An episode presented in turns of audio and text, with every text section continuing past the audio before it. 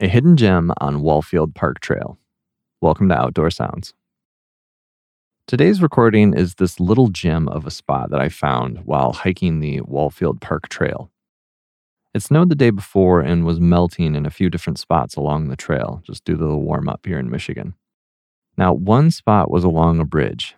I was climbing down for a different reason. I was trying to get a better take on this little creek area it had this really nice kind of tiny flowing water sound. And I had to get closer. I wanted to get a little better proximity to the actual source of the sound.